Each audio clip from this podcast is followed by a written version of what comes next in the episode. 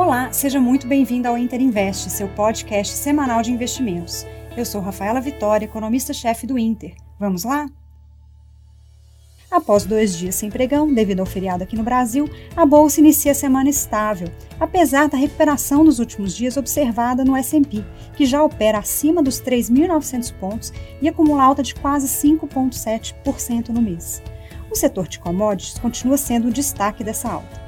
A Bolsa americana segue em alta em meio ao renovado debate sobre o risco de inflação, devido ao tamanho do estímulo fiscal por vir e uma recuperação econômica já em andamento. De fato, a renda fixa vem apresentando perdas no ano, com a alta dos juros no mercado. O título de dez anos do Tesouro americano chegou a um vírgula três por cento ao ano, a maior taxa em mais de um ano. Mas é importante destacar que, mesmo com juros maiores, as bolsas americanas devem continuar em território positivo, tanto pelo ambiente de elevada liquidez e estímulos, como também pelo impacto da inflação nos preços das ações. Ativos reais são sempre preferíveis pelo investidor nesses momentos para se proteger. A tempestade de neve que atingiu os Estados Unidos impactou a produção de petróleo em algumas regiões. Com isso, a commodity teve nova alta e ultrapassou os sessenta dólares o barril. O preço do petróleo acumula quinze por cento de alta em fevereiro e vinte e quatro por cento nesse ano. O dólar terminou a semana estável, cotado a cinco reais e trinta e oito centavos e continua pressionado pelo risco fiscal. A discussão aqui no Brasil continua em torno da aprovação do auxílio emergencial e como serão negociadas as contrapartidas para se manter a responsabilidade fiscal. O governo espera fechar um acordo nas próximas três semanas e iniciar o pagamento já em março. A princípio, é esperado um programa de renda em cerca de duzentos e cinquenta reais por mês, em até quatro parcelas, para cerca de trinta milhões de famílias. No início dos trabalhos do Congresso, foi aprovado o projeto de lei que dá autonomia ao Banco Central. A autonomia é um importante marco regulatório que pode reforçar a credibilidade da política monetária nesse momento. A aprovação com larga margem de votos sinaliza uma disposição do Congresso em seguir com a agenda de reformas que são necessárias para a retomada do crescimento no país. As revisões de expectativas para o I P C A e Selic continuam, e ambas com altas. Com a economia mais aquecida e novas subidas de preços das commodities lá fora, o mercado aqui vem aumentando as apostas de que a Selic deve começar a subir já em março e terminar o ano em um patamar um pouco mais elevado, três vírgula setenta e cinco por cento ante três vírgula cinco por cento da semana passada, conforme o Focus dessa semana.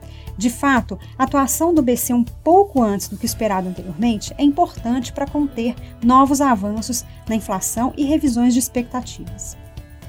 Já são cinco vírgula cinco milhões de vacinados no Brasil, dois vírgula seis por cento da população. O governo confirmou a compra de mais cinquenta e quatro milhões de doses do Instituto Butantan, que irão somar as quarenta e seis já adquiridas. Somando a produção da Fiocruz, acreditamos que podemos chegar a trinta milhões de vacinados no Brasil até o final de março.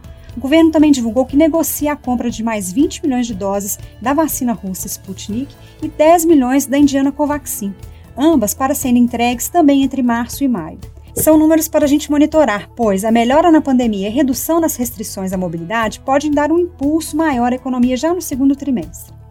Na Bolsa, mais um anúncio de novo I P O, agora do Mater Dei, rede hospitalar de Minas Gerais. A empresa pretende captar cerca de um vírgula seis bilhões para sua expansão. E em um dos principais I P Os de fevereiro, a C S N Mineração concluiu sua oferta e levantou quatro vírgula cinco bilhões de reais, precificando a ação em oito reais e cinquenta centavos, dentro da faixa. Boa parte da oferta primária, um vírgula três bilhões, foi adquirida pela mineradora inglesa Glencore. Investidores estrangeiros continuam mostrando um bom apetite a risco em mercados emergentes, com foco nas commodities. Na agenda dessa semana, temos a divulgação de dados da economia americana de janeiro, dos setores de construção, indústria e varejo.